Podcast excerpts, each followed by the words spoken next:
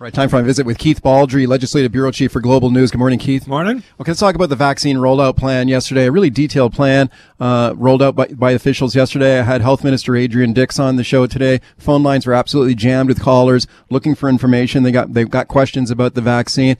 What, what's your kind of analysis, sort of 24 hours later, about how this plan was rolled out yesterday? Well, I think it was the most optimistic and positive uh, briefing we've had since the p- pandemic began. The light at the end of the, uh, end of the tunnel suddenly got a lot brighter yesterday as a result of uh, the information we were given. If you've got someone over the age of 80 in your family, uh, you've got some firm dates now and some a roadmap of how to get the vaccine. If you're over 90, you get to f- phone in. These there's going to be new call centers established in health authorities.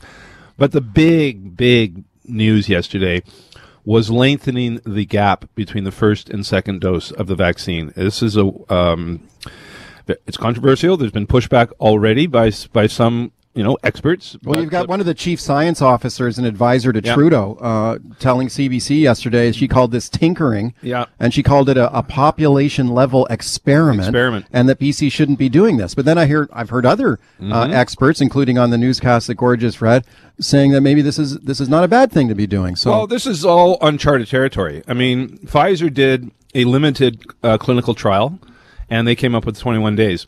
We vaccinated now um, more than 175,000 people, and our public health officials have analyzed that data and say, well, based on our clinical trial, which is not a clinical trial, but it's a huge population base, our experience, we think we can go to 112 days between doses. Now, the ch- most impressive uh, charts released yesterday as part of Dr. Penny Ballem's slideshow was, I think, uh, page seven and eight or eight and nine, which showed our experience in long-term care after giving people the vaccine, the immediate drop-off in cases, which was um, unbelievable. It just went down to practically zero.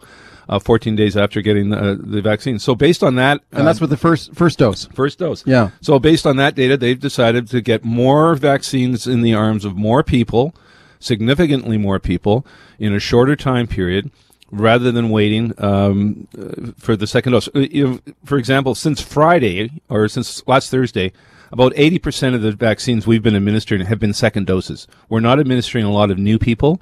Uh, right now, so um, 275,000 doses, but only in 175,000 arms, because a lot of those are second doses. Second doses. Yeah. And that's going to change now. Now you're Yeah. going to see more people get the first dose and fewer people get the second So dose. this is why the, the the officials were able to say yesterday that all British Columbians would have the first dose by July. yeah.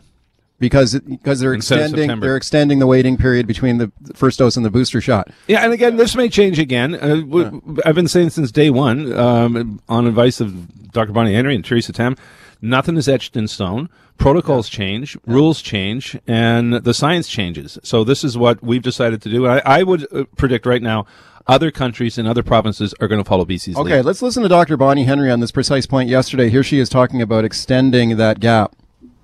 We are now extending the interval between our first dose and the second booster dose of the vaccines, the Pfizer and the Moderna vaccines, as well as the AstraZeneca vaccine, to four months or 16 weeks. In combination with the new uh, vaccines that we have available, this gives us a very important and very real benefit to everybody here in BC. That means we can move everybody up the list and more people will be protected sooner. She sounded like genuinely excited about this idea of extending the period between the shots. And, mm-hmm. but that's like a major extension because the manufacturers of these vaccines are saying three to four weeks. Now they're talking four months. So you're like quadrupling. Yeah, well, Uh, I don't period- necessarily believe pharmaceutical companies on everything, so they've got some self interest here. Uh, but other jurisdictions have lengthened the period as well. BC isn't the first one to do it. Who else has done it? Quebec, Quebec. the UK, other Yeah. countries have gone to 90 days. Yeah. Um, so we're one month longer than that. Now, I wouldn't be surprised if other countries go to perhaps five months, depending on this. This Wow. this vaccine is behaving very strongly, stronger than I think Pfizer had anticipated, and so we're going to a longer a longer interval. Now, again, this may change. You know, Yeah. uh, we don't. Uh, the other one, AstraZeneca, there seems to be a little competing science on that one. Now reports are out that that's not really that effective on older people. It should be a younger person's vaccine. Will the gap the, right now the interval on that one will be uh, four months, but that may change. Okay, there's there's some pushback against this from some experts, and, and also sort of at the grassroots level. I'm already getting some emails from people saying, "Well, I don't want to be a guinea pig in some experiment. Maybe I will. Maybe I'll wait now." And I won't get well, the I won't what? get the vaccine. I like I think that's a very minority opinion. Yeah, yeah. Okay, I think most people are going to say, "Give me the shot." Yeah. You know. No, people are going to get the. We're going to get massive amounts of people vaccinated with one shot. Um, For someone to say, "I don't like the interval," based on on what? Uh, Well, they're the not chief, go- what about the chief science officer for Canada? Well, what about the chief political public health officer? I mean, you know, one you got one expert saying one thing, one expert saying another thing. So it's again, it's not Dr. Bonnie Henry. They have a team of, of public health experts in BC. It's a it's a pretty large team of people who analyze the data, and we'll see if that chief science officer in Ottawa uh, becomes uh, a lone voice because you're Yeah. going to see other provinces doing this. BC's not alone in this. Okay, interesting. W- w- following that one closely, let me ask you about uh, another lawsuit being launched here Yeah. in the government shutdown of churches and in-person uh, religious services. So, uh, by my count, we've got like three separate lawsuits right now. We had one in court yesterday. Later on the show, I'm going to speak uh, to a representative from the Reformed Churches of Canada. They are launching their own lawsuit against the BC government to get I think we got churches four now. We got four now. We got the Catholic Archdiocese yesterday. He's joining three other local churches. Oh, join, sorry, uh, not four, but jo- joining the three challenges. So. Yeah, there's three challenges yeah. going on, including the Catholic Church yesterday saying they're getting they're getting into the, involved here in the legal fight. Uh, let me play this here for you. This is a Global News uh, report yesterday. Protests outside the court on this issue. This is reporter Ted Chernecki. The peace of God cannot stop them. Anti pandemic protesters of several stripes were on hand for much of today on the steps of the BC Supreme Court. Among them, Christians who support the Justice Centre for Constitutional Freedoms, as it argues that BC's ban on religious gatherings is a violation of Canada's Charter of Rights and Freedoms and therefore unconstitutional. Are you Judases or Peters? Okay, your thoughts? Yeah, but the same um, group actually were gathered out here at the back lawn of the legislature yesterday for a short period of time. It wasn't an anti-mask rally. There was a number of church represent- representatives. Um, again, this is not a slam dunk either way. Uh, religious freedoms and rights are specifically recognized in the Constitution. Okay, one thing This to is not like bars and restaurants or shopping outlets, which are not recognized. One thing to keep in mind is that the court case that we saw yesterday in court did attract some kind of anti-masker type of sentiments, and, and people are saying, "Oh, the the the uh, the pandemic is a hoax." This kind of fringe stuff on the front steps of the courthouse. It's important to keep in mind that. Uh, the the vast majority of the, ch- the churches here who are asking to open their doors again are not making that argument. No. You know, they're not saying that the, the vaccine or the, the pandemic is fake and that there's some kind of conspiracy theory going on. They're saying, look, we realize that the pandemic is real. We realize there is And a they have, risk. they have a safety plan. but and we have a safety plan. We believe we can reopen. Yeah, so just, they- like the bars and restaurants are, are can open. and they were open before with uh, protocols in place. No more than 50 people, social distancing. Uh, the pews had blocks. You know, you couldn't sit together. Uh, they had a safety plan, and they've been shut down. And they say that's not fair because we do have a safety plan and we'll adhere to Okay. it. So I'm not sure where, where this is going. I think once we get into warmer weather and more people get vaccinated, you're going to see a lot of restrictions ease. They'll they'll open anyway. I think that's what I think that's where we're heading. I think the government will lift the restrictions on it at some point here, pretty, maybe pretty soon. Well, we already um, public health has moved to the point of having open air services. Let me ask you this about uh, potential for an election timing, a federal election, and whether Justin Trudeau uh, pulls the pin here in an election. Let me play this for you. There's an interesting exchange between NDP leader Jagmeet Singh and Prime Minister Justin Trudeau. This is from several days ago, but I, I think it kind of frames this this debate about whether we're going to an election here in Canada. Here it is. The Prime Minister told his party to get ready for a spring election.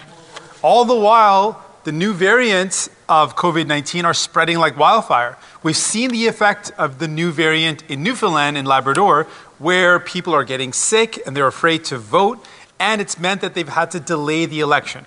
I have committed that I will not trigger an election while we are fighting this pandemic.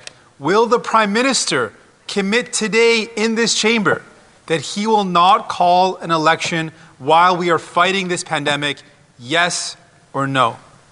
Right Honourable Prime Minister. Mr. Speaker, we know well that in a minority parliament, uh, the government doesn't have the sole power to decide when we go into an election. The opposition members have a role to play, both in providing confidence for the House, but also by being able to function appropriately to deliver the help to Canadians that Canadians so seriously need. We will continue to stay focused on delivering for Canadians, delivering vaccines, over 6 million vaccines by the end of March, tens of millions millions of vaccines uh, into the spring and every Canadian vaccinated by September. That is our focus. That's what we'll stay concentrating on. Oh, okay, he did not say Eer- no election. No, of course not. And eerily similar of us uh, to an exchange between former Liberal leader Andrew Wilkinson and Premier John Horgan a few months ago before the election. Wilkinson demanding that the NDP say what, yes or no to an election. We shouldn't have one to be irresponsible. Same thing's playing out in Ottawa.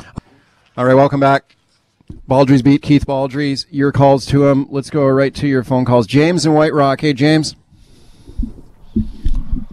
Keith, do you think that Dr. Bonnie Henry's credibility is now taking a monster hit because it seems like she's moving the goalpost? There isn't any data to say four months is okay. Like I don't know where she's getting that from. And when it comes to the argument that that Pfizer is going to get anything out of this. They're not. They sold the same amount of doses to the country, whether or not it's one dose or two. They're not going to change the data and say, "Oh, you can have one dose." Like that. That argument doesn't doesn't fly well, with me. Anyway. Well, she she's saying they do have data. Yeah. Right. Well, they're they're saying well, it? it's, it's, from the convenient it's, hit no, the, she, hidden data that's out in the, in the no, no, Zoom no, no, no, no, no, no, presentation no, no, no, no. She said it's from the BC Center for Disease Control, and, and, they're looking at the efficacy and the effectiveness of the vaccines they've administered so far, especially in long-term care. Now, you know, you can choose to dispute that, and some people there's are, no, but she does have data on it, and there's no data to say it's wrong. Uh, that again, this is a, this is emerging science, and as I say, this is not etched in stone. This may be changed again uh, the callers right if this doesn't work out if there's if this is a disaster in terms of of course their credibility like if people get sick before they get the second shot yeah then, then it'll be revisited be bad. But right now the goal is to get as many one dose in the arms of people as possible because it's right now our data is showing the first dose is very effective. it's working. Okay Rob in Vancouver. Hey Rob. Rob. If, if yeah. I can go to the gym and I can go to the swimming pool with my daughter and swim um, why can't people go to churches? And it, it's just, I'm not even a religious man, um, so it doesn't even bother me if churches are open or not. But if I can do all those things, people should be able to go to church. Period. No, I, listen, I agree with you. I, I think that they should, hopefully, they'll find a way to reopen the churches because I've talked to lots of people on this issue, and they point out a lot of these churches are big uh, spaces, big high ceilings, and you can effectively space out in there, and you can put in a safety plan just like other businesses have put in a plan. Yeah, and it's interesting. The um, we've, we've asked to see the data that says there's been transmission in churches. Some of it has been presented to court. I haven't seen it. Um, but you're right. They, I mean, they have not made a great case for saying there's been massive transmission in the church. They have not made a great case, no. and I'd like to see the numbers associated with it. Yeah. You know, every week the, the map comes out from Center for Disease Control that uh, shows municipality how many cases. Chilliwack's numbers haven't moved, and that's where those churches are. Okay, James and Burnaby. Hey, James. Hey, um, uh, to the point of the earlier caller, how do they have the data to suggest that 112 days is safe if the virus, or sorry, the vaccine hasn't even been here for 112 days? So they haven't even been looking at people for that long, and they're saying it's safe for that long. How does that work? Well, she's saying that from the data from the BC Center for Disease Control and other countries around the world. Okay, so they're looking at jurisdictions outside of British Columbia as well and that's the data she's relying on, right? Millions of Pfizer doses and Moderna doses have been administered around the world, and they're looking at the data from that. It's not just BC, but in terms of what was presented yesterday, it was the data that came from the long-term care homes that showed right. forty thousand or so. Well, actually, more than that, uh, almost 75,000 people, uh, both residents and staff of long term care, get the vaccine, and suddenly the virus disappears. Now, again, uh, 112 days was set as a as a you know not a best guess estimate, but it was more than the 90 days other jurisdictions have established. Well, they're it, looking at UK, they're looking at Israel. She cited some other countries. Are, people have to realize public health is not just Dr. Bonnie Henry. This is a worldwide team. Uh, the World Health Organization, public health officials in every jurisdiction, whether it's every American state, every Canadian province, the UK, every European country, Asian country, they're all communicating with each other constantly and exchanging data, and that's why they hit on one, 112 days. Let's go to Wayne and Coquitlam. Hi, Wayne. Hey, how are you doing, Mike? Listen, Good. I want to tell the people out there. My wife works for a doctor's office in Coquitlam. I took her to Royal Columbia, and they're lined up like at a stockyard. She's been sick for five days, and so is the, the staff and the doctor. That vaccine from Pfizer is not safe by any means. There's no way I'm rolling. Whoa, whoa, whoa, whoa, whoa! Wait a minute! Wait a minute! You mean that she got they got sick after they got the shot? Yeah, after she got the shot, about an hour later, she nausea. Well, yeah. so, so c- calm down. Um, first of all, it's not unusual for someone to get sick after they get a vaccine. It happens with the flu vaccine. It happens with other vaccines. Sometimes It's you a can have an allergic reaction. It, you can have an allergic reaction, or you can actually get sick, and that is not. Uh, it's it's not rare, but it's it's not common. It does happen. Uh, when we get the report every few days from public health, they do report on the number of allergic reactions, and but we have yet to have anybody hospitalized as a result of getting the vaccine. People do get adverse reactions to the flu vaccine, and that's why when you get the flu vaccine, you're advised not just to suddenly walk out and jump in your car. You wait ten minutes to see if there's an effect. So this is not unusual. Squeeze one more and Chuck. We only got thirty seconds, so you got to go quick. Chuck and yeah, Chilliwack. uh, hi there. Thanks for taking my call. Just quickly, um, you know how Bon- Bonnie Henry insisted that churches stay closed and schools stay open. There's a lot of churches that have Sunday schools for kids, and I've been trying to get an answer. Are we allowed to have Sunday schools open for kids? I, I don't know, Keith. Keith, you know. That's a good good um, question. I We'll, we'll check it out. I know they, before. you know, some meetings like uh, Alcoholics Anonymous meetings that They're have been going on in churches. Yeah. Those, those have been still allowed. Not sure about Sunday school. We'll check. Thanks, Keith. All right, talk to you tomorrow.